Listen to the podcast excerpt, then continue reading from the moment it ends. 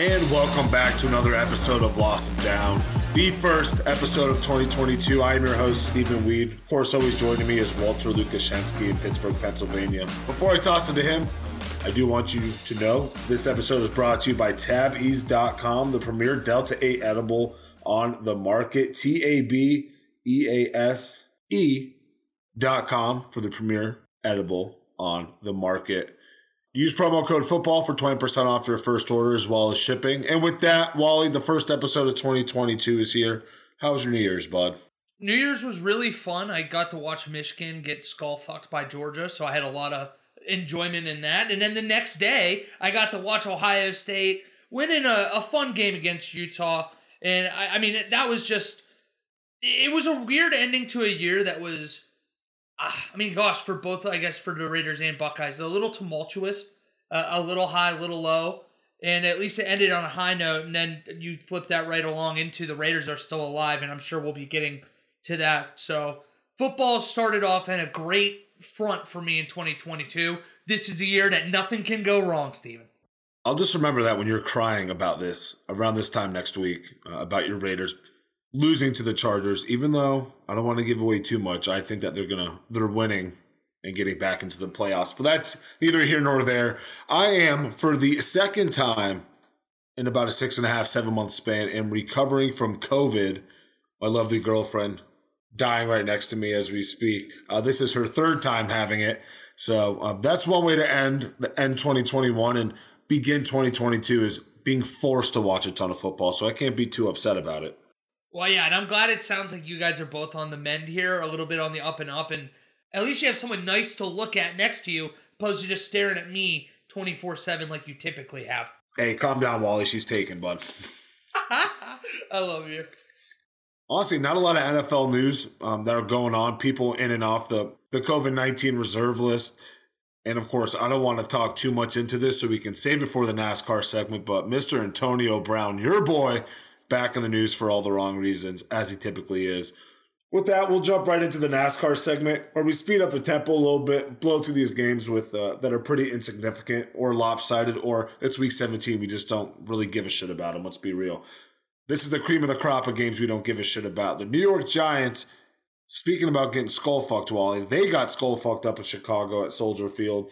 Chicago holds the Giants to negative 10 passing yards. Mike Glennon had 24 in the day but he was sacked four times for 34 for 34 yards lost, bringing it to a grand total of negative 10. Chicago wins the game with only 249 total yards on offense, four takeaways, but the silver lining is you're one game closer away from Matt Nagy. Yes, silver lining for the Bears fans, and even more importantly, a beautiful new beginning for Justin Fields coming up in 2022. Trevor Lawrence is looking for something very similar he and the Jaguars need this season to end immediately before he's any more broken than he already is.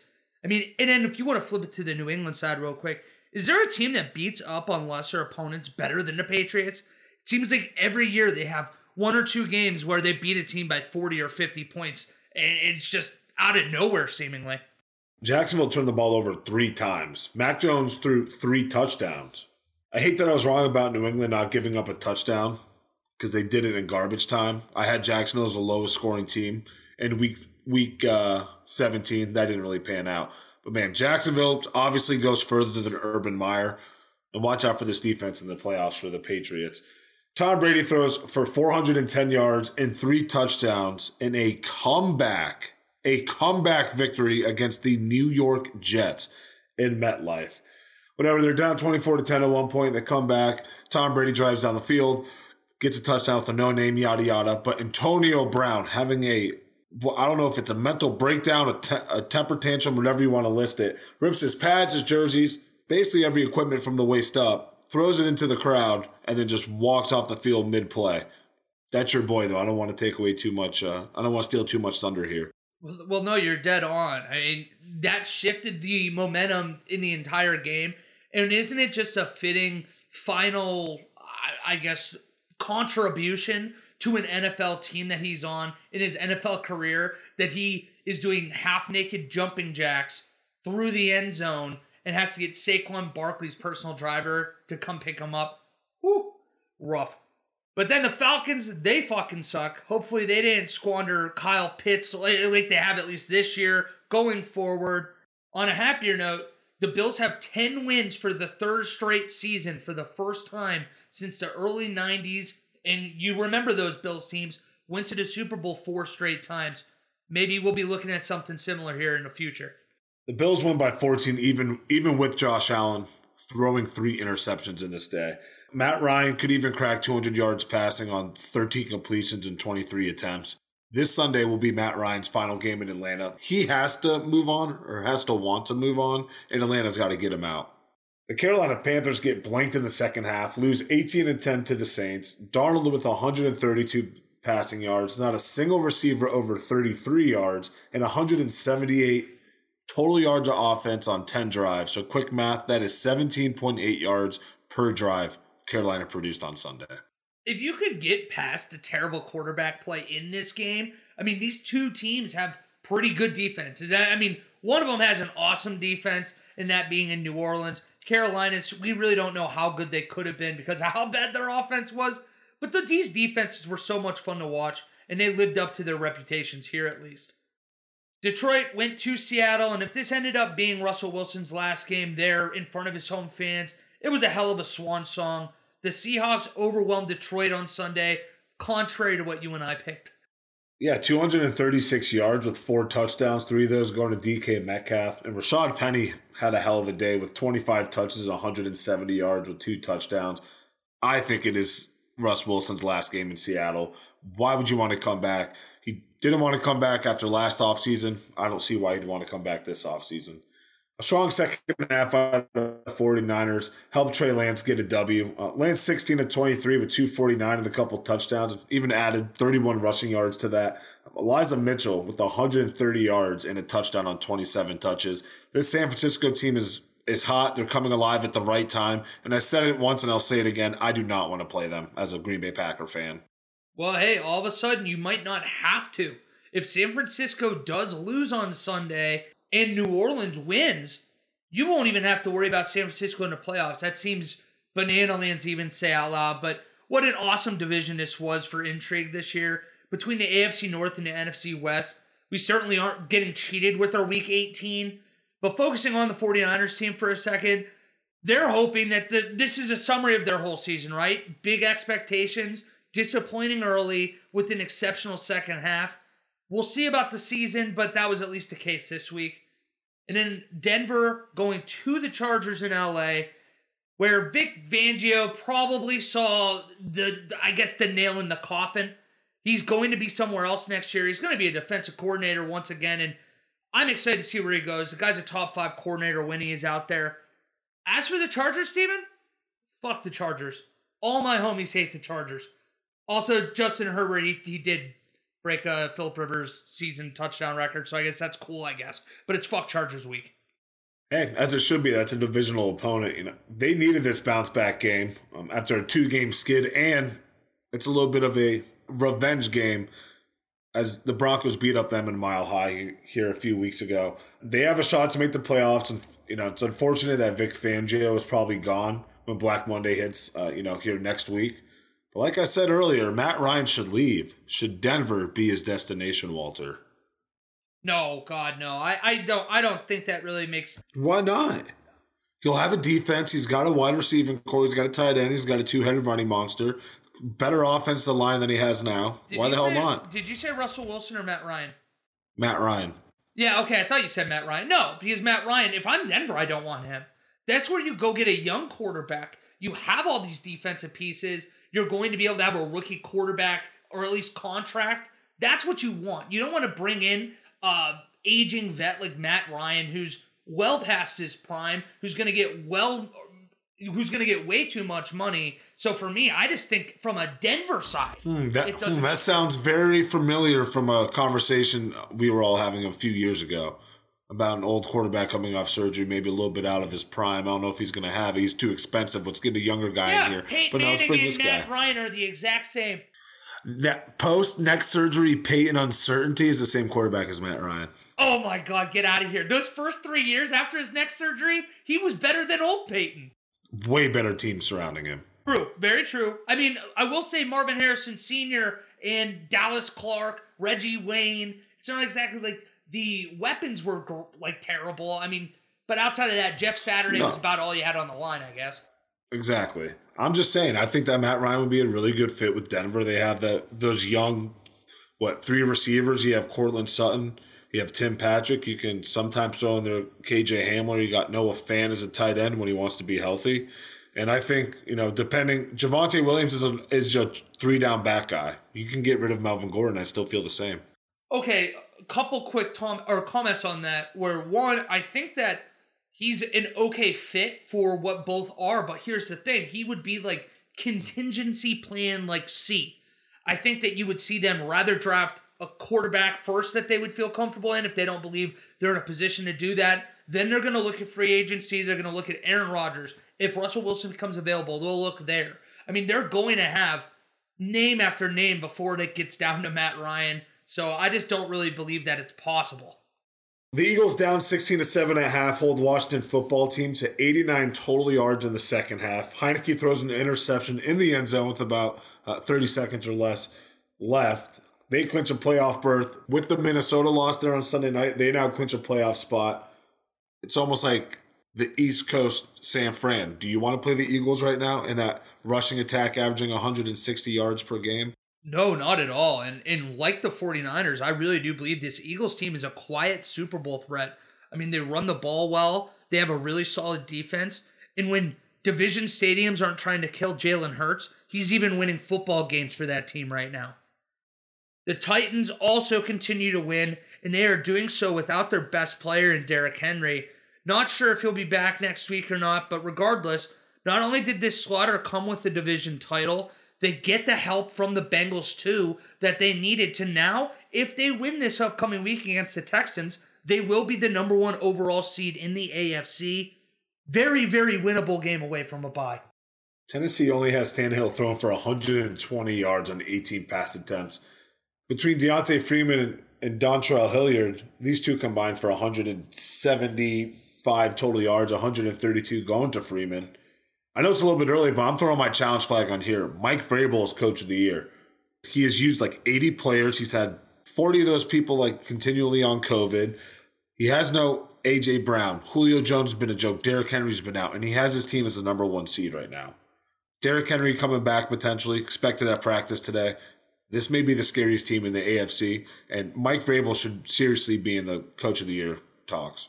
I well, I'm not going to say much since it was your challenge flag, but I will agree. Mike Vrabel deserves all the praise between him being a coach of the year nom- nominee, and I believe that Derrick Henry, even with his long absence, should be an MVP too. It's just that's a team going in now, getting really healthy at the right time could be a difficult out for anybody.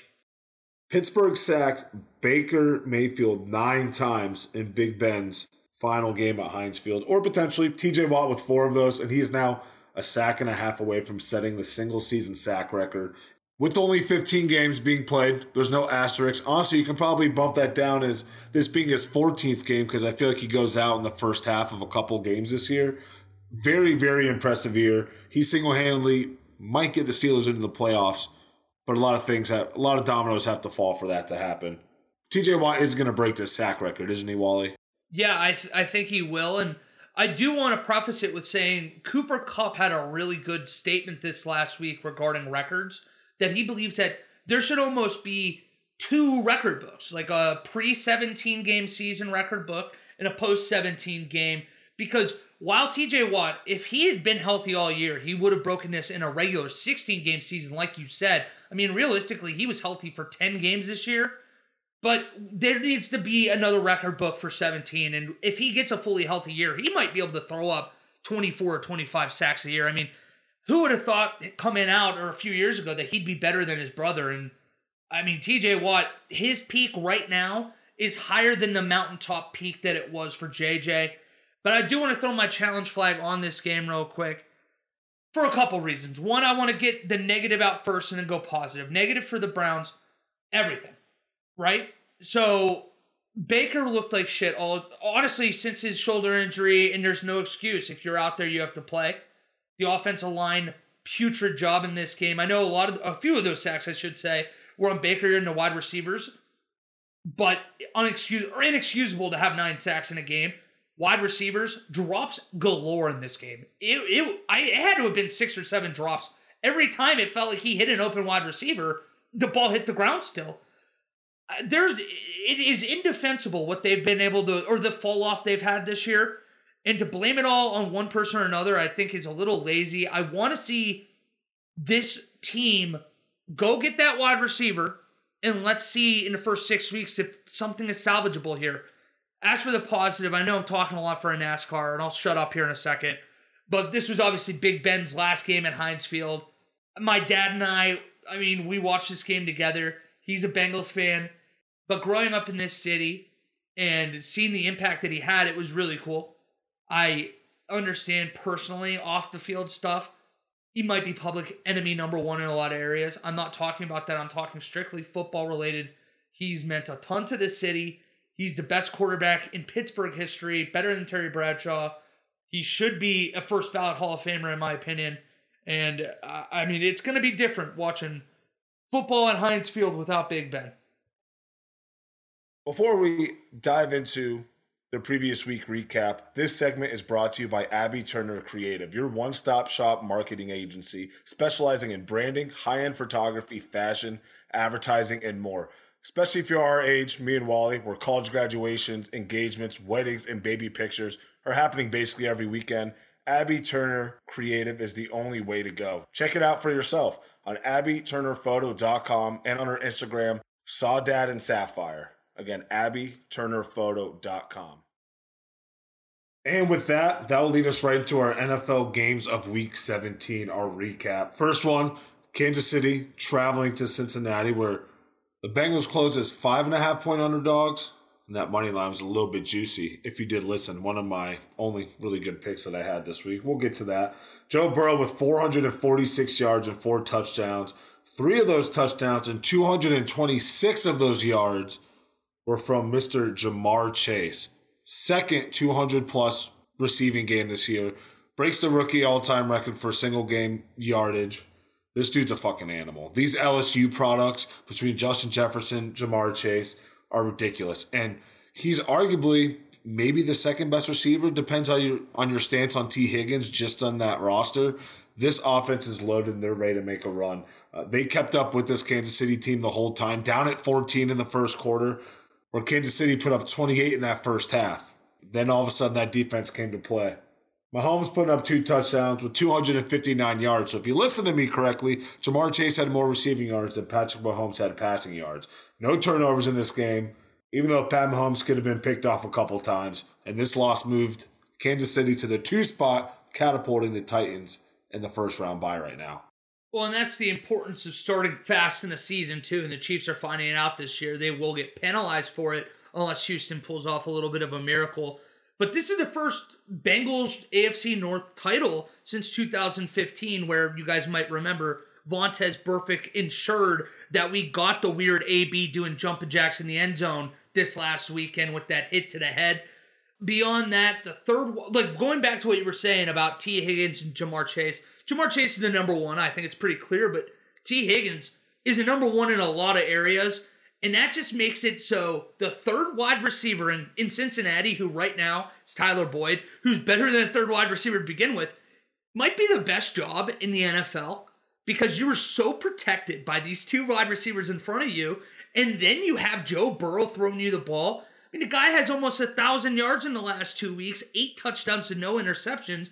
He's becoming one of the faces of the league right before our very eyes right now.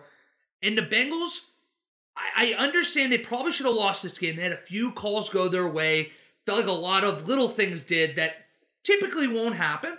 But that doesn't matter. You won a game, you won your division, and now you get the opportunity to have a home playoff game and a chance to win their first home playoff game. And God, I want to say it's 1990 or 1991. It's been 30 years now.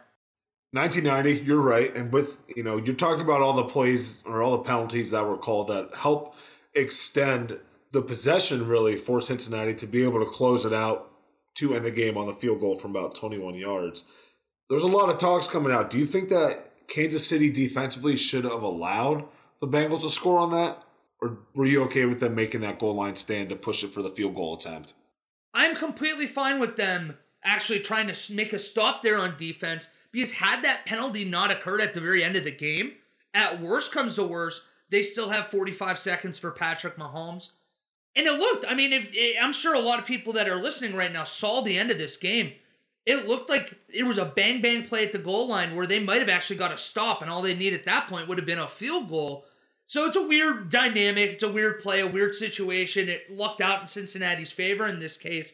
But I really don't blame Kansas City too much. I have one quick stat I wanted to share with you, though. I think you'll find it kind of funny. Mecole Hardman had one catch for 53 yards in this game. He was actually Kansas City's leading receiver.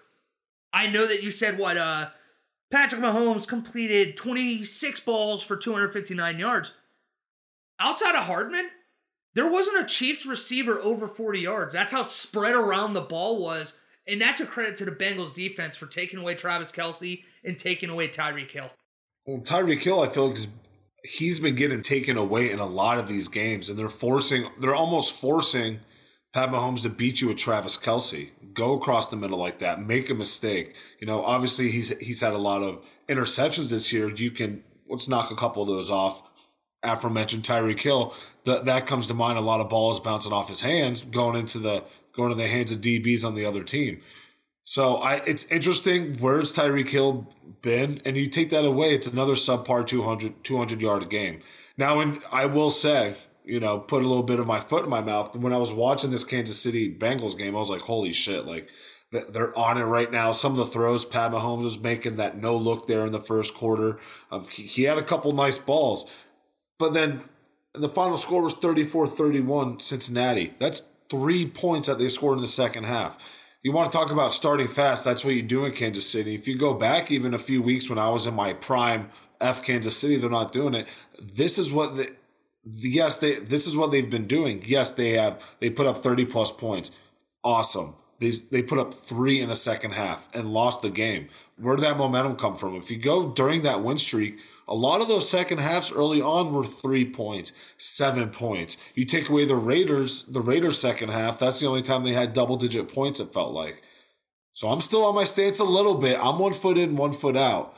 I don't think Kansas City's it. I like a lot of the other teams in the AFC where I'm not I'm not worried that Kansas City is just going to outscore them and outduel them. I think a lot of teams are going to be able to dumb Kansas City down to the game that that opponent wants to play, Kansas City's going to be in trouble. Well, it looks like the blueprint this year for teams playing Kansas City has been try your best to take away at least one of Travis Kelce or Tyreek Hill. But credit to the Bengals, not a lot of teams have been able to really do both. And part of the reason why the Chiefs only scored three points in that second half is because the Bengals controlled the ball. Every time they touched the ball, eh, they were scoring, and they had long drives too. One thing that's being overlooked because of that last penalty in that game is that the Bengals had a six minute and one second drive to end this game. The Chiefs go down and tie it, and the Bengals then turn around. Feels like they're letting this game slip away a little bit. What does Joe Burrow and that offense do? They respond with a six minute drive, including a third and 27 a third and 27 conversion to Ja'Marr Chase because they decide to play man to man zero coverage, and I still can't wrap my head around it. But again, moral of the story is congratulations to this Bengals team. Outstanding win. And then as for the Chiefs, you got to play an extra game now, but they're hardly, I, I guess this is hardly grounds to panic. And then our next game is ironically with one of the teams that we often kind of hear that comparable or comparisons to the Kansas City Chiefs and Patrick Mahomes not being Lamar and his Ravens, albeit Lamar not playing in this game. The Rams actually get a come from behind win. They're getting thoroughly outplayed in the first half. They win this game 20 to 19 behind a short Odell Beckham Jr. touchdown pass to end it. Couple things to note here. This was a 10 0 game late in the first half before regrettably Tyler Huntley threw an interception, led to a little bit of a momentum change 10 7 and a half and then ultimately was a score that you kind of feel like if it didn't occur ravens would have won this game i know they still have technical playoff life but with lamar out everything going on it's time to wait until that bermuda practice field grass turns green again in baltimore Tyler Huntley is a perennial take the points and I will cover for you. He loses his third game by one point since he's been taking over as the on and off starter here, but probably for the better half of the last month and a half. But the Rams come back in the fourth quarter. Matt Stafford throwing two interceptions. One of those was a pick six in the first quarter to get them down in that 10 nothing hole pretty quickly. He and he also had a fumble. Sony Michel kept them alive with 75 yards and a touchdown. Cooper Kupp does what he does best 95 and a touchdown on six touches. Don't look now. Matt Stafford is holding this team back. Right now, if you look over these last three games, what is how is this any different than Jared Goff with his broken thumb last year? This defense is doing a lot. The Rams are just not holding up their end of their bargain on the offensive side of the ball. And Matt Stafford, he's averaging 250 yards over the last three games. He has five touchdowns and five interceptions, two fumbles, and one loss over that last three game stretch. This is not how you want your quarterback playing heading into the late January. No, it's not how you want him to be playing. And honestly, this Rams team as a whole all year doesn't it kind of feel like they're the Chargers of the NFC to a certain extent where they have all this talent. It feels like they should be a Super Bowl team, not just a contender. They should be a team in the Super Bowl. Like they're that rich in talent. And they leave a little bit to be desired. One week it's the offense, or more specifically, one week maybe the receivers aren't doing enough. One week, for whatever reason, the defense isn't getting it done. It's weird. I, I I'm a little surprised by it. At some point, you got to just stop assuming it's gonna click. At some point, maybe not. And I don't know. I mean, I want to point out too for the Odell Beckham Jr. case for him coming over, blah blah blah. He's played in seven games with LA. He played in six with Cleveland. So notice there's a game off in these stats. But with Cleveland, he had 17 catches, 232 yards. I think we can all agree that's very disappointing with the money and the expectations. So you would imagine, because of all the publicity and stuff, Odell's had a much better, I guess, tenure with the Rams so far. Not so much. 25 catches, so that's eight more. 287 yards, that's 55 more yards, and five touchdowns. That's that is all the touchdowns came with the Rams. So that's one little what I guess silver lining. But look at when look at when half those touchdowns or two or three of those touchdowns were scored. They're during the blowout portions of a game against Jacksonville. There's another game where they're blowing someone out and he scored then. There's only really two meaningful touchdowns that matter, which don't take it away. Six points is six points. I'm sure he's liking it because he has some sort of incentive based contract that he has with the Rams. So I'm sure he's digging it. But I still think we should pump the brakes. Odell, I think he can get back to where he where he once was. I don't think this season is going to be that timetable. No, I, I mean he might, and I've made the case for players coming in mid-season. It's really hard to adjust, and it's no different for him. So I, I guess I have to make that, I guess, point too. But it, it's just more or less my statement is that he has continued to underwhelm outside of these occasional glimpses with the touchdown, and then we see him on NFL Network with his touchdown celebration. So we assume he's doing well. That's my point. But yeah, Ravens suck. I agree. I mean, they're they're basically out. They need a, a, laundry list of things to happen. I think that they need to win. They need the Colts to. They need the Colts to lose, and then they need your Chargers and Raiders to tie or something ridiculous.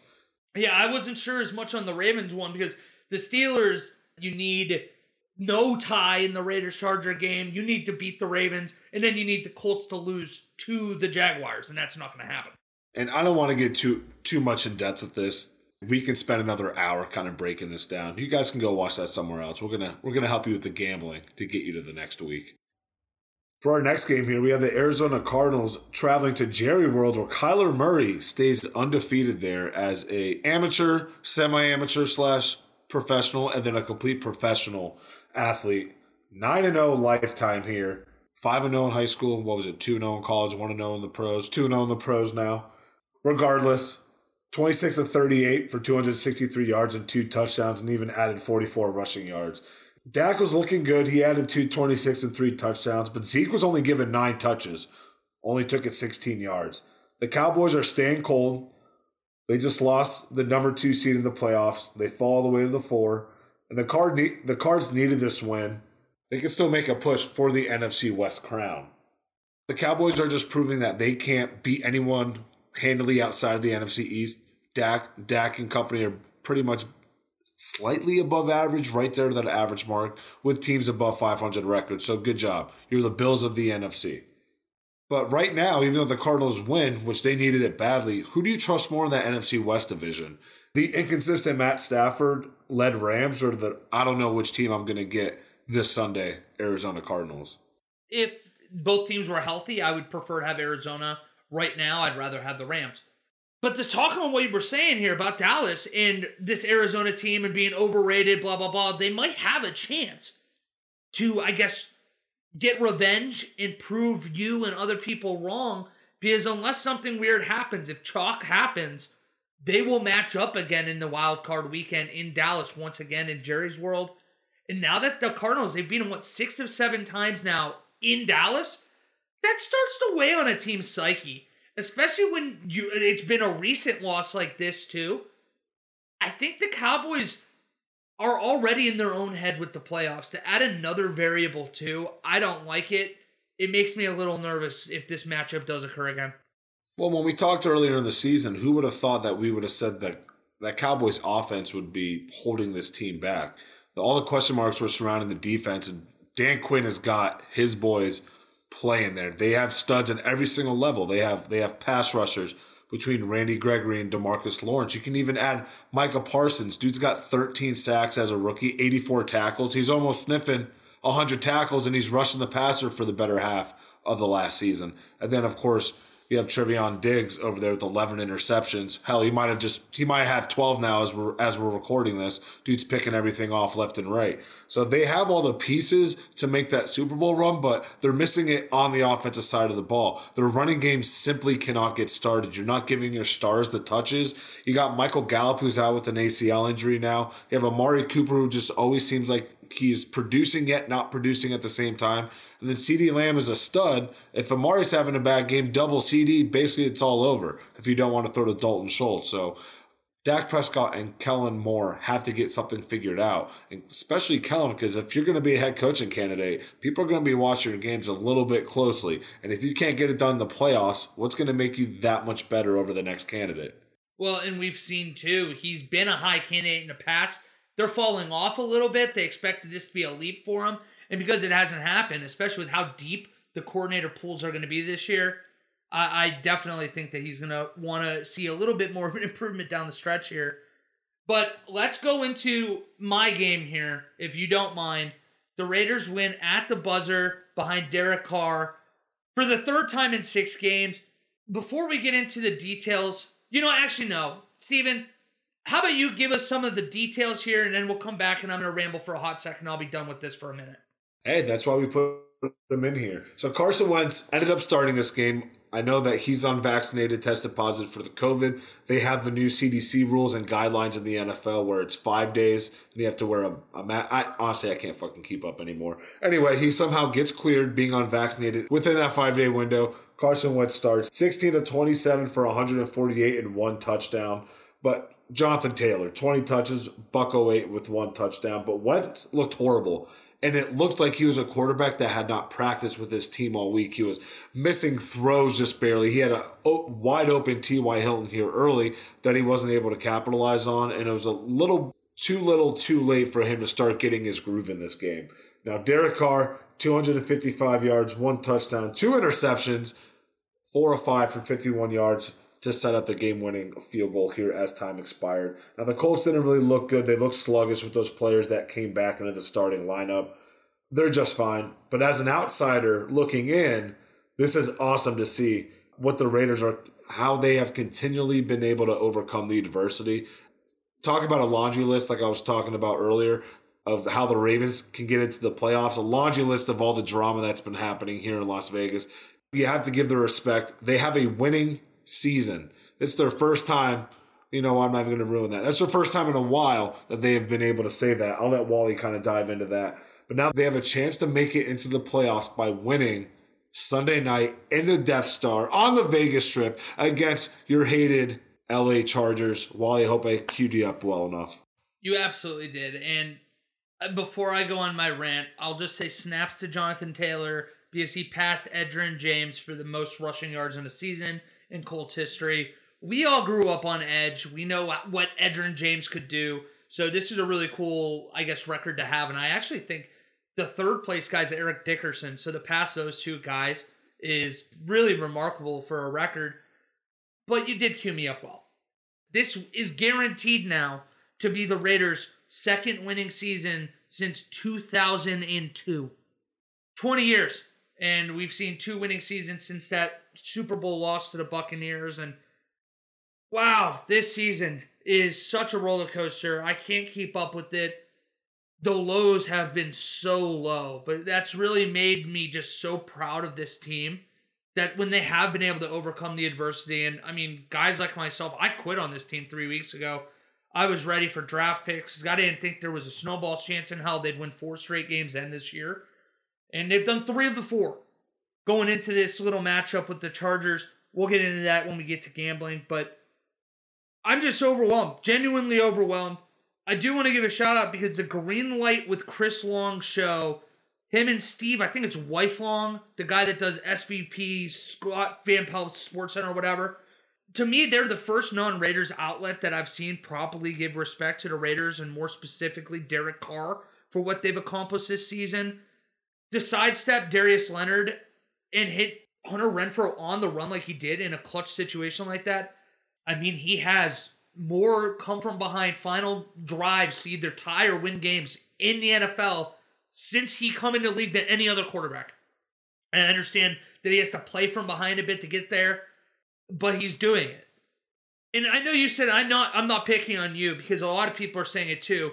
The Colts did look really bad. They did look a little rusty, but at the same point, you got to give a ton of credit to this Raiders defense. They've been doing this for the last honestly all year. But this last month, four of the last five games, all of these games are tight, and they've not allowed more than 20 points in, in four of the five games. Only one they've allowed more was the Kansas City Chiefs disaster, which will go nameless here from here on out. I'm just, I literally don't know what to say. This is a madman rambling right now that you can tell. I've got the jitters for a chance at realistically the first playoff game that I'll actually be excited for since 2002 has me overwhelmed and potentially a Raiders 10 win season. That's probably only happened like two or three times in your lifetime. Well, yeah, I mean, if you want to include those years with the Jerry Rice, Tim Brown at the beginning, it's probably more, but it's literally been two now since 2002. If it happens, and one of them, Derek Carr's leg exploded on Christmas Eve, so we didn't even have a quarterback going into the playoff game. What a come up. I'm root, I'm root for you guys. As, you know, as much as I picked the Chargers, how high I was on them, Justin Herbert being my dark horse MVP candidate. You just gotta love teams that are fighting adversity like this. And Chargers next year, it's all you guys. But right now, I'm full Raiders mode, baby. Oh yeah, man. I, I'm I'm done talking about it. I've been spewing a lot, but go Raiders. Win or lose, I am really proud of this team, and I hope that the media in the country as a whole can – give the Raiders a little bit of slack this year because I mean, my God, you've said it, but what they've had to overcome is kind of remarkable. And you know what? You let me ramble for a little bit. I'm going to let you have the same opportunity now. Green Bay seals the number one overall seed in the NFC by beating Minnesota at home. What a homestand for you guys. Last two games, getting these wins against not only the Browns put you in this position, and then the Vikings to actually secure it awesome in front of your home field. You know that Rodgers won't play next week, but that's neither here nor there. Just take it away. Vikings are done. They're done with the season. Unfortunately, uh, head coach Mike Zimmer is most likely on his way out. He had a he had a good a good career here with Minnesota as their head coach. Personally, I like seeing him leave the division. He's given Green Bay nothing but problems. He's been the most competitive team that Green Bay's had to face in the NFC North. So, me personally, I'm glad to see him leave. And let's be honest, he's going to get a call real quick if that's for another head coaching gig, quicker for another defensive coordinating position. So, I'm not worried about that. Um, Green Bay lucked out with this. Kirk Cousins on the COVID 19 reserve list uh, tested positive, and so they had Sean Mannion only make his third career start in the NFL. Um, all in week 17, oddly enough, but this one actually meant something because of the additional game. Minnesota would have already been knocked out here last week. But Aaron Rodgers, 288, two touchdowns. The offensive weapons went off. Davante with 11, 136 and a touchdown. Aaron Jones and A.J. Dillon combining for 29 touches, 199 yards. So tad bit under that 200, with two touchdowns both going to A.J. Dillon. Aaron Rodgers has now recorded the 12th game this season of multiple touchdowns with zero interceptions. That breaks a record with himself when he won the MVP in 2020 and 2014, as well as Tom Brady's 2010 MVP winning season. So is that a little foreshadowing of Aaron winning the MVP? I'm not sure. But Green Bay was looking good. I know that Sean Mannion was playing at quarterback, but what the offense was able to do against a team that shellacked them here, and that was their last loss, I was very pleased that the special teams looked a little bit more competent than he usually does. I still think that that is going to be the the Achilles heel of the Packers not winning the Super Bowl is going to come down to a special teams mistake somewhere in the NFC Championship game or in the Super Bowl itself. Aaron Rodgers is playing at an MVP level. I love Aaron. Obviously, as Packer Steve wants to vote for Aaron as MVP, I still think it's Jonathan Taylor's award to lose, but it's they're going to give it to a quarterback no matter what Jonathan Taylor does. If he unless he has 500 yards in this next game, I see it going to Aaron Rodgers, going to back to back, cue up the Drake. Aaron Rodgers is an animal. NFC goes through Lambeau. I know we said that last year, but this year feels a little bit different with Bakhtiari, Jaire Alexander, and Darius Smith all expected back to make a playoff run. Dude, get those guys back and healthy and have all that kind of fresh bodies at high level positions is huge. And you know, doesn't it kind of feel? I want to ask you as a Packer fan, outside of that Super Bowl team, because that team was disgusting. This kind of feels like it might be the most complete Packers team in Aaron Rodgers' career outside of his special teams. Do you think that's fair, or, or would you say it's a little too high? I think it's getting back like offensively. Obviously, Aaron's matured way more than he you know than he was 11 years ago when he made that. I think the offensive weaponry was a lot better in the arsenal he had between Greg Jennings, Jordy Nelson, James Jones, Donald Driver. But you have Davante Adams, no one can stop. Allen Lazard is starting to come into his zone. If we can consistently get Marquez Valdes-Scantling opening for that deep threat, and Randall Cobb, uh, that's a name I forgot to throw back in there, is expected to make a push to get back in the playoffs. Aaron Jones hasn't been utilized a lot, which is great because he helps a lot in the passing game. And I love when AJ Dillon and Aaron are both in the game. Flip out Aaron Jones out wide, or maybe throw him in the slot, and you have AJ Dillon to pass protect, as well as he's just your he's your guy between the tackles. Aaron Jones can go outside of it. For the passing game, I give the nod to the 2010, but the running game, I give the nod to this team. But this feels, and I feel like I say this every year that Green Bay's make it to the NFC Championship game, that this team feels like the most it did in 2010 you have a lot of young, unproven guys on the defensive side of the ball, a lot of injuries that are happening. You're missing your best left tackle, your best cornerback, your best pass rusher, and you're still able to get it done defensively. I'm not saying top three, top 10, top 12, absolutely. Rasul Douglas is taking over that, and you're getting your best cornerback.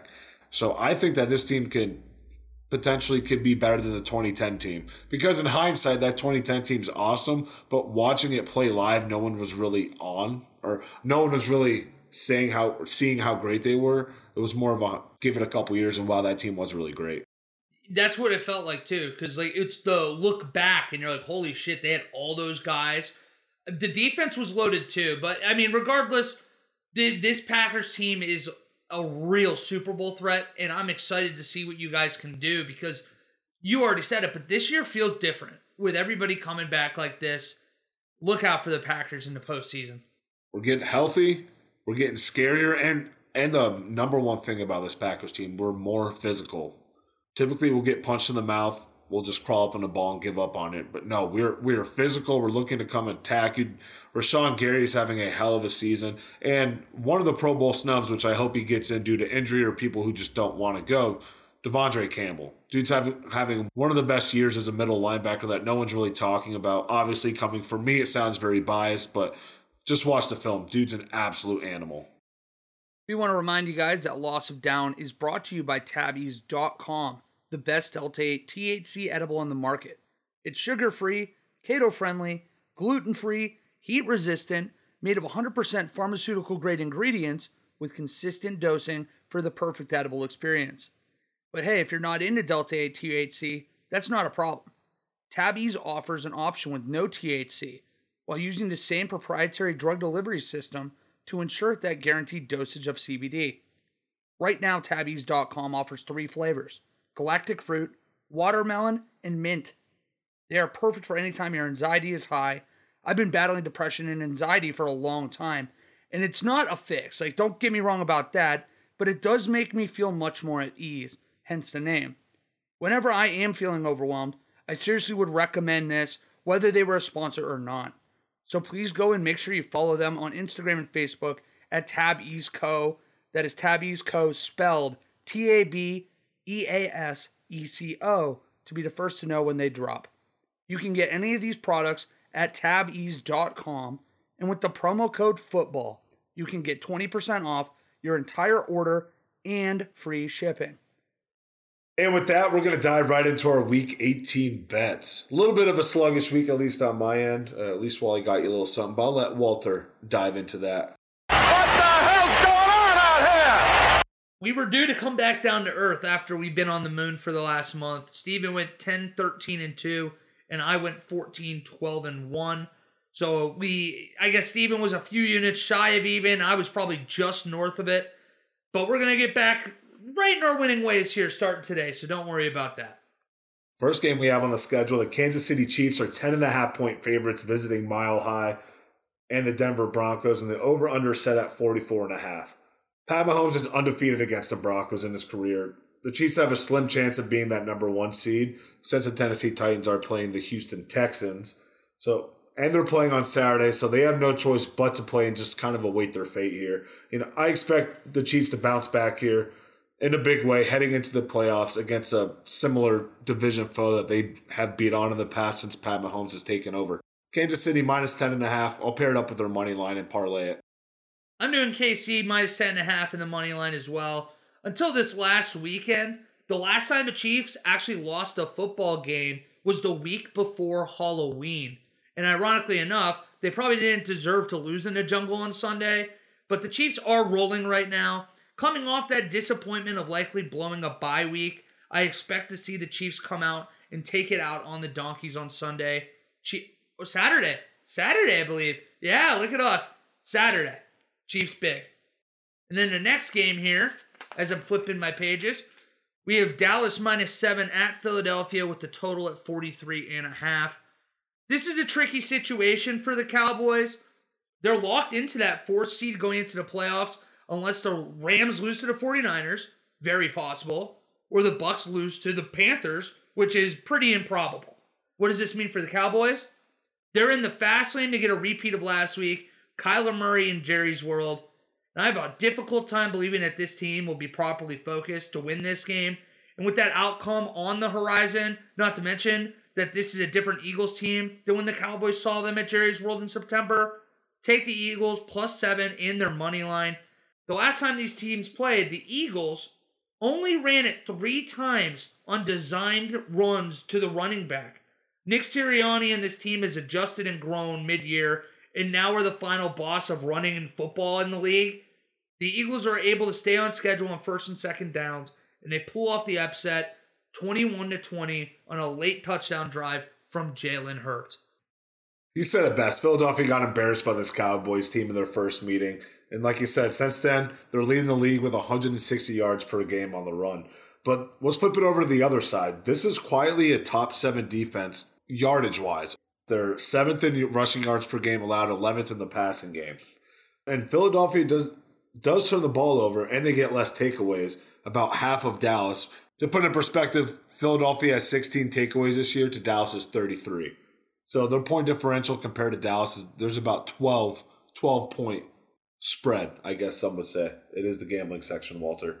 This Dallas Cowboys offense just hasn't been doing it for me recently. This is surprisingly going to be a defensive game, considered what the score was here in what week three, week four when they played on the Monday night slot. I like the Eagles at plus seven here in Philadelphia, and all of a sudden that's a 10 win team in Philly. And again, I don't want to play them as much as I don't want to play the San Francisco 49ers. The Green Bay Packers are closing out their season in Detroit at Ford Field, where the Packers are three and a half point favorites. Uh, like Wally said, we're not expecting Aaron Rodgers to play in this game, even though he does want to, amongst a plethora of other starters. Uh, Green Bay will getting as much rest as possible over these next couple weeks, but I like Dan Campbell to go into Detroit, end the season at home, end it on a win. He has proved that he is having these players play for him throughout this whole season, all 17 games. I expect nothing nothing less here. Ended on a high note. I like the uh, Detroit plus three and a half, and I'm going to take their money line as well. I'm not taking the money line, but I also have the Lions plus three and a half. The Packers won't be playing Rodgers as we've talked about, and they'll be trying to get as much rest as possible for all their big key players. I mean, you hit the nail on the head or the kneecap on the knee in this instance. Campbell's group gets a win to put a bow on the season, or at the very least, are within a field goal of doing so. The Bears are going up to Minneapolis to face the Vikings, who are four point home favorites, where the total set at 44 and a half. I actually like the Bears plus four in the money line here. I mean, the Bears lost to this Vikings team a few weeks ago and took a time expiring touchdown pass to even get nine points. But, and that's a big but, Steven. Last time they played the Bears, the Vikings had less than 200 yards of total offense. Primetime or not, this defense does enough to get a win against the Vikings in both of these head coaches' final games. Take the Bears plus four money line. This game is worthless to gamble on. Vikings should be getting Kirk Cousins back, which he is officially activated off the COVID 19 reserve list. So this offense I'm expecting is to get back coming with Justin Jefferson, Dalvin Cook, ready to just hit the ground running. And like I said, just end this game on a high note. I don't give a shit about this. Vikings minus two and a half on here. Indianapolis Colts, 15 and a half point favorites, visiting the Jacksonville Jaguars, where the Colts need to win to get in. And the over under set at 44. Uh, Jags are horrible. The Colts are going to win. They understand what's in front of them. They're going to win by 20 plus points. I don't really care about talking about this game. No, I'm going to keep it pretty short too. The Colts are going to dominate. I have a minus 15 and a half as well. You touched on it, but this is a must win for this team with the Ravens and Big Ben breathing down their necks. I just don't know how the Jaguars even keep this close. I have a weird score for it. I have it 38 to 9. The only reason I don't have you freaking taking the over here as well is because I don't know how many points Jacksonville has, but I'm with you. Colts big. Tennessee is going to Houston, or another game with playoff implications where you're going to have a few people scoreboard watching throughout Sunday. Tennessee, if they win, they're the number one overall seed in the AFC. They lose, the door's open for the Chiefs. All of a sudden, that's a better matchup for some wild card teams as well. I have Houston plus 10 and a half, but I have the Titans on the money line. Just to keep suspense high throughout the day on Sunday, you already know this game will be significantly closer than what we typically would expect. And Derrick Henry actually came back to practice today. We don't know about his game status as of yet, but if they can manage to secure the one seed, that gives him a fewer hits. What, 25 of them probably at least? And that gives him the next week off as well for a bye. That would be the dream scenario for Tennessee, and it would have a lot of teams in the AFC really nervous about how fresh that offense is. It's scary to think about. This team is, you know, they're staying, they're doing a little bit better than just staying afloat and they're going to be able to get Derrick Henry back. Tennessee has this opportunity to close it out for that number one seed, like you said, all throughout the year. We thought they were going to lose games that they ended up winning. I know that Rams game is the number one that can come to mind. The Seahawks game here in week two as well. That battle in overtime that they had there at CenturyLink. And honestly, this Chargers game is going to be the last little punch that the Houston Texans are going to give us. Any the last pulse that this organization is going to give us here in 2017. I like Tennessee just the same as the other game here before, understanding what's in front of them. Lock up that number one seed against a inferior, inferior opponent in Houston. The Washington football team traveling up to MetLife, where they are seven point favorites against the Giants, and the over under is only set at 38. Daniel Jones was already ruled out for the rest of the year here a few weeks ago. Mike Glennon has been ruled out of the year. So Jake Fromm getting the start, it doesn't matter. This Giants offense has just been a joke. 646 total yards, 10 turnovers, and 19 points over three games. That is a three game span. I don't even care about the yards. 10 turnovers and 19 points over t- three games. How does Joe Judge still have a job? I have no idea. How Gettleman still has a job and wasn't fired midseason. I have no idea. I just no, not even I just. I'm going to go with Ron Rivera and the visiting Washington football team, who is going to have a new name on February 2nd, 2022. Head to the Instagram, vote on what you think it's going to be. I like the Washington football team for the time being at seven point favorites. In defense of Joe Judge, I don't know how many coaches would have been able, that successful this year with the team Gettleman has put there for him between the offensive line, however you feel about Daniel Jones, whatever. But I'm with you. Yeah, Washington minus seven in the money line here. I mean, the Giants are quietly closing in on the Jaguars for worst team in the NFL right now to at least end the year. And between the sad quarterback carousel, the preseason belief from Gettleman that this line would actually be able to hold up, and get this, Saquon has just had his first 100 yard game this last week. I mean, it's the first time he's had over 16 carries this year. And I know he's been banged up, but he's played like significant time in what, 10, 11 games. So that's very surprising with a team that's as bad as they are. I mean, Washington sucks too, but like the Bears last week, they aren't this bad. Take Washington minus seven. The Steelers, with Big Ben in his final, final game of the year, traveled to Baltimore, who are five and a half point home favorites, where the total is set at 42. I'm actually taking the Steelers plus five and a half and their money line. I mean, the Steelers showed on Monday night how hard they are willing to play for Big Ben and to send him out the right way. I'm not sure we'll see Lamar, and I really don't know if it really matters all that much. I mean, especially in a game that carries no weight, really, because they're not going to make the playoffs. We already know that. So I'm riding with the Steelers, like I said, regardless. They're going to send Big Ben off with a really proper two straight wins. Even if they're going to miss the playoffs, they're over 500 once again. And we finally have to say goodbye to the King of the North for the last 20 years. Like you said, Wally, Big Ben's last game here. TJ Watt's about to break the sack record, and Lamar Jackson just is still obviously injured. He is not the same. With Lamar or Tyler Huntley, it's not going to matter. This defense is going to be ready to play in what's potentially Big Ben's last game. You know, TJ Watt's going to have a lot in his mind around the 1.5 digit areas where he's going to be kind of thinking of. Uh, I I don't like what the Ravens have been doing. Yes, they've been keeping it close, but I like Pittsburgh to keep it rolling. Big Ben is going to be able to take advantage against a secondary that, despite last week in holding Matt Stafford to under 300 yards, a pick six, and two interceptions overall, I think Big Ben can exploit this as a divisional opponent. I'm not too worried. I like the Pittsburgh Steelers at plus five and a half here, and I'm going to go as far as taking their money line as well with you, Walter. Keep it in the division. The Cincinnati Bengals are headed just a just a few hours north up to Cleveland, where the Browns are now six point favorites in the over under set at 40 and a half. Joe Burrow and most of the stars in that offense are not expected to play. Joe Mixon is out due to testing positive and being on the COVID 19 reserve list. Baker Mayfield is expected to not even be playing. I don't know what, I don't know who we're going to get. I'm leaning a little bit towards what defensive members are left, and that's a plethora of the ones on the on the Brown side. I expect this to be a defensive game, mostly because the backup quarterback games are never pretty. I like the Browns to win and cover by six and end the season on a little bit of a high note, even though we're expecting a lot bigger and better aspirations from from them in the beginning of the year. Yeah, this is a weird game. I hate betting on week, I guess, 18 this year, usually 17 games just because of this. We don't know who's going to be in this game.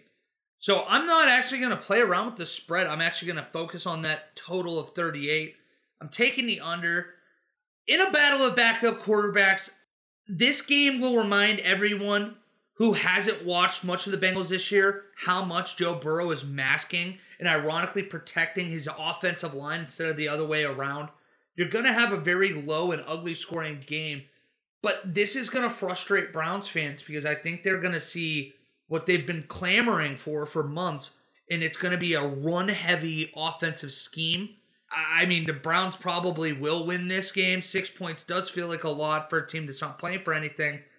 But because of how well they can run the ball, and, and the Bengals are just trying to stay focused, if you're going to take anything there, I mean, maybe take Cleveland minus six.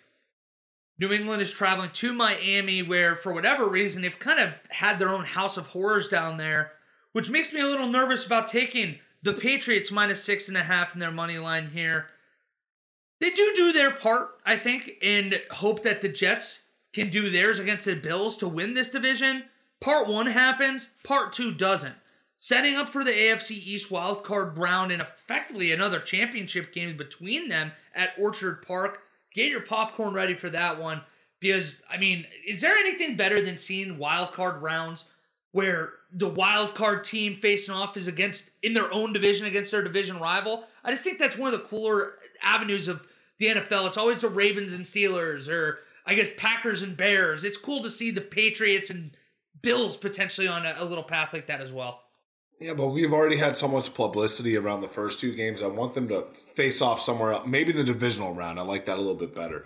Let's split it up. But that that loss last week to the Dolphins, that's just going to take all the wind out of the sails uh, for this team. And you know, New England most likely had this game circled after losing week one to them by just one point, 17 to 16, because of a Damien Harris fumble with a little bit over three minutes left that completely iced the game uh, for that Patriots team there's just nothing I can hold I can hang my hat on for this Dolphins team. Yeah, I'm sure they want to they want to end the season winning. You know, they they came back from such a large hole they dug themselves in 1 and 7 to win 7 games in a row to bring them right back to 500. Maybe this is going to help Brian Flores keep his job, which I don't think he's on the hot seat whatsoever right now. But you never know. It is the NFL. I like New England minus six and a half here. Like I said, they've had this game focused on here since Damien Harris had fumbled that game in week one. And honestly, I don't like I said, I don't want to see the the divisional matchup in the wild card. We've already seen it happen. Let's wait for the divisional or maybe the, the conference championship. But for now, I want to see them face different teams and have to play each other to get to the conference championship. Pats minus six and a half. Also keep that in the division. The Jets are traveling up to Buffalo where the Bills are 16 and a half point favorites, over under set at 41 and a half. Even with Josh Allen coming off uh, a rough game these last couple weeks, they win this division and it's there. Or they win this game and the division is there. They smoked the Jets the first time around 45 to 17. And yes, I know it's a little bit different. They had Mike they had Mike White, Joe Flacco a little bit in that game, so no Zach Wilson. That doesn't matter. Any quarterback in this backfield is, is prone to turnovers. I don't see it changing here. Bills after last week moved to three, two and one, and covering the double digit spreads that they had. But now that is their eighth game. Half of their games this year have resulted in the Bills winning by three possessions or more. They didn't win it last week, which means ultimately the world will be restored here and they will win by the 16 and a half. I always love that little bit of a stat there from you. I never would have thought to even look for that. But anyways, yeah, I think they do get that eighth, what, not eighth straight, I do think they get that eighth three possession win this year. I, I mean, it seems like the perfect game to take one of your patented quarterbacks and throw a pick prop bet on Zach Wilson. You know he's going to get picked off a couple times here. The Jets are going to get steamrolled as the Bills emphatically win the East this week. I'd consider the over two if it wasn't for the fact that I don't think the Jets are going to score very much themselves. So I'm just going to stick to the spread here. Bills do get that AFC East crown once again. Carolina is going to Tampa Bay, who are eight point favorites, and the total is at 41 and a half. I have the Tampa Bay money line and nothing else. I hate this game with every fiber of my being. I have no idea on who covers, only that the Bucs will win. Carolina's lost 11 of 13 after starting 3 and 0, and the Bucs are so underwhelming right now. I'm taking the Bucs money line, but that's it. Carolina's two and six in one possession games this year. They have lost what eleven of their last thirteen, and with the two possessions games, that means that they have lost lost those games by eight or less. So Tom Brady work working on week eighteen, no chance of getting the number one seed. This this game is just for seeding in general. So I can see the Panthers backdoor covering in this with a little bit little bit of garbage time. Maybe Tom Brady gets up a little bit early, gets to take the second half off because everything's looking good. Game gets a little bit close. Carolina backdoor covers, but they still win. So I like Carolina plus eight and the Tampa Bay money line on this one. The New Orleans Saints travel to the Atlanta Falcons, where the Saints are four and a half point favorites. 40 and a half is the over under set on this. Uh, the Falcons sucks. The Saints just have a better, more competent offense than the Atlanta Falcons, and the Saints defense is filthy. Uh, the Atlanta Falcons will not be able to stand a chance against that defense especially when the playoffs are on the line for them to win that game. And with San Francisco having a tough matchup, both these games in the 4:30, 4:25 p.m. Eastern slot, both these games will be on my TV. And I like the Saints to get it done here at minus four and a half in Atlanta. I'm only touching the under again. This is just I don't know how the total is even at 40 and a half with these teams. I don't know who the hell is supposed to score in this game. You have a good Saints defense versus a meh Falcons offense, a meh Falcons defense versus a dog shit Saints offense. I'm hammering the under in this game. I don't care who wins. Seattle's going to Arizona, who's a six and a half point favorite. Total set at 48. I'm rolling with the Cards minus six and a half in the money line. I mean, the Cards still have a very real shot at their division, and I know many expect Russ to tear it up again after last week and a goodbye to the, to the Seahawks and to their fans. But I think that ship sailed out of town with the Lions. I do think the Cardinals win this game, and I think they win it pretty convincingly. I have them 34 20. You know, Russ is going to be playing hard. Like I said, this is his. This is going to be his last game for the Seattle Seahawks, but not for the NFL. Not his last game in the NFL. If you saw his press conference earlier or a few days ago, you'll kind of pick up on what I'm putting down. The Cards won in Dallas. That's awesome. That's one win in the past month. This team has issues, and I like Seattle spoiling Arizona's day to be able to take the NFC West title and ending Seattle's horrible season on a high note. I like I like Seattle at plus six and a half. I expect Arizona to win this, but the Seahawks to give the Cardinals a, a run for their money on this one. San Francisco traveling to LA and SoFi where the Rams were four point favorites, over under set at 44 and a half. And honestly, I like San Fran, San Fran at plus four and their money line.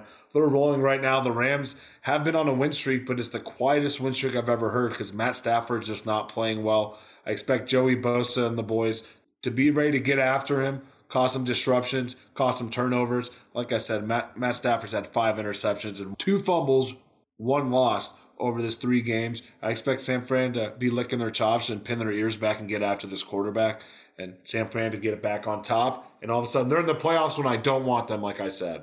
Oh man, I, I don't know. I don't see it happening that way. I have San Francisco plus four, but I have the Rams on the money line because they're gonna win on a kick at the buzzer. And what that means for the 49ers is they might miss the postseason if the Saints do end up beating Atlanta. Ah, I mean, my God, for America's sake, I mean, we have to just pray to God that the Niners win. I mean, if that's not a guaranteed three hours of hell and that we'll never get back on wild card weekend with the Saints, I don't know what is. Honestly, hope I'm wrong here, but I have what 49ers plus four Rams money line, which takes us into the winner go home, basically impromptu first game of the NFL postseason. The Chargers are going to Vegas to face the Raiders. Chargers are a three point road favorite here, and the total is at 49 and a half, which surprised me. That's that's a big number here. I'm taking the Chargers money line, not minus three, money line in the under. I think this is going to be a very, very tight and very low scoring game. For the Raiders' previous five games, as I mentioned earlier, have been with within four points and 43 was the most points scored in any of those four games. I think you're going to see a very similar game to that. I mean, the defense has been fantastic all year, at least for Raider standards. I mean, again, it's going to be tight. I'm just picking with Raider fandom experience here. We've seen too many times the Chargers win finales and ruin Raiders' playoff hopes. So I'm taking the Chargers to win 19 to 17. Vegas is rolling right now. They've been a couple, you know, couple good teams here over the stretch of probably since Thanksgiving. And they're just playing with so much, with just such a huge chip on their shoulder. Like I said, you, you know, you can go on and on about the adversity that this team has overcame. But how could how could you just can't give up right now, right? It's just building, and now it's just steamrolling into what we have today. Your playoff is now. You get playoffs a game early. Like if you're not ready or prepared for this, what the hell are you doing playing football in the National Football League? I like the Vegas Raiders at home at plus three. Their money line. They're over. Derek Carr to break out. Hopefully, your boy Darren Waller is going to be able to come back here this week. Uh, all signs are pointing that he's going to be able to practice, hence throwing him back in the starting lineup. I think Derek Carr is going to want to get it done here. This Chargers team is too hot and cold for me. It just feels like this would be the game that they lose after having so many chances to take advantage of this not only to get in the playoffs but to win that division. This just seems like another another letdown game led by Brandon Staley in his fourth down attempts. Like I said, I, I want the clean sweep of the Vegas plus three in the money line and pairing it with the over 49 and a half here at the Death Star. With that, that is going to bring us to our final segment of the episode, the prop, lock, and drop it. Where every week, me and Wally give you a prop bet to take, our game we think is, a, is an absolute lock, and the drop, the game that we want to stay away from. So, Wally, I will let you take it away with your prop lock and drop it this week. Dude, I've been hot. I mean, I haven't lost a proper a lock in the last month or so, and it stayed the same. Like I said, last week went 2 0. Travis Kelce, minus 125, any touchdown time, or any time touchdown score. Let me talk here for a minute. And then lock, I had the Steelers plus three both of those hit, and this week hopefully going to give you another two and zero oh here. I don't have the live line on this yet, so I don't know what it'll be, but you can usually find it closer to game time. The over of three and a half field goals kicked in the Las Vegas and LAC game. I'm just so used to the Raiders settling when they get in the red zone, and for once, they actually have a decent defense and are forcing teams to kick. Not so much in the red zone; they have a terrible red zone defense. But I think over three and a half field goals in that game is a safe bet. And then the lock is going to be Philly at plus seven here. I think that they are going to beat Dallas outright. So I think that plus seven, it feels like a really easy bet. I love that one. And then the drop, I mentioned how much I hate the game. Teams have been inconsistent. You don't know what to get out of Tampa Bay. I'm taking Carolina. Tampa Bay minus eight. Want nothing to do with it. And just a bonus little prop here if you guys get a little frisky. Browns or Bengals fans needing a reason to watch that game this weekend because it's going to be hard to watch. I'd take a prop of two rushing touchdowns from whether it be Nick Chubb if he is going to play or D'Ernest Johnson. And I think that's going to be safe considering, again, I think the Browns are going to be very heavy on the run this week. My prop lock and drop, it hasn't been looking too good here the past couple weeks. I took Jacksonville as the lowest scoring team last week at plus 500. And of course, they scored a fucking garbage time touchdown. That would have at least made it push because the Giants also only scored three points. My God. But I guess that's kind of on me. Why would I put the, the trust in the Jacksonville Jaguars more than the New York Giants? I, I, shouldn't be trusting either of those teams. So that was rough. And then I had the lock at Dallas minus four. Arizona obviously won that game and covered as the underdog. So that was a very unfortunate decision on my part. But there's always this week and next week and the week after, then the week after, and then the week after, then after that's the Super Bowl, and then we're done. My prop of the week is the over sacks for TJ Watt. I don't care if it's at one and a half or two, hell, even at two and a half. I don't care. Take it. Right now, I'm not able to find it on here, but I will make sure to update you guys on the Instagram page for the updated odds. My lock of the week is the San Francisco money line against the Los Angeles Rams. Kyle Shanahan owns Sean McVay. He's the most successful coach against Sean McVay. And I want to say that he's beaten him five times in a row as well. I like what San Francisco is cooking over there. I like if, you know, with Matt Stafford on his decline or not playing up to his standards, I think San Francisco is noticing that and making a game plan around it. I like San Fran getting the money line and getting into the playoffs, unfortunately. My drop is in the division as well. Seattle plus six and a half versus Arizona. I know I was kind of talking all that shit about Arizona, how you can't trust them, what team is going to show up. And Russ, this is being his potential last game in Seattle. I still don't want to touch this game at all whatsoever. I'll take the Sea. I'll I'll drop the Seahawks, Arizona, where the Cardinals are favored by six and a half points. With that, that is going to bring us to the end of yet another episode of Loss of Down. Make sure to follow us on all of our social media platforms Facebook and Instagram at Loss of Down, and of course, Twitter down underscore loss. I am Stephen Weed, of course. Joining me in Pittsburgh is always Mr. Walter Lukashensky. Wally, what parting words do you have for our listeners today? Honestly, not a whole lot. You guys know what my focus is on this week. It's Raiders, Chargers, and that's it. So hopefully Sunday night I don't get embarrassed in front of a national audience like I have so many times before, but ah, all right, go Raiders, Steven. So, do you think now that AB is a you know a free agent, that are you just going to go on a full push for the Raiders to sign him now? Yeah, I mean, wouldn't he look good in silver and black? It'd be crazy to see him there. I didn't really like it the first time. Maybe the second time around, maybe maybe it's a darker black there in Vegas. That's exactly where he needs to be too. Might as well sign Odell Beckham while you're at it. I still have my AB jersey, so don't make me whip it out. I know this is not the first time you're hearing this. Please don't whip it out. Sounds that sounds fair. That sounds fair.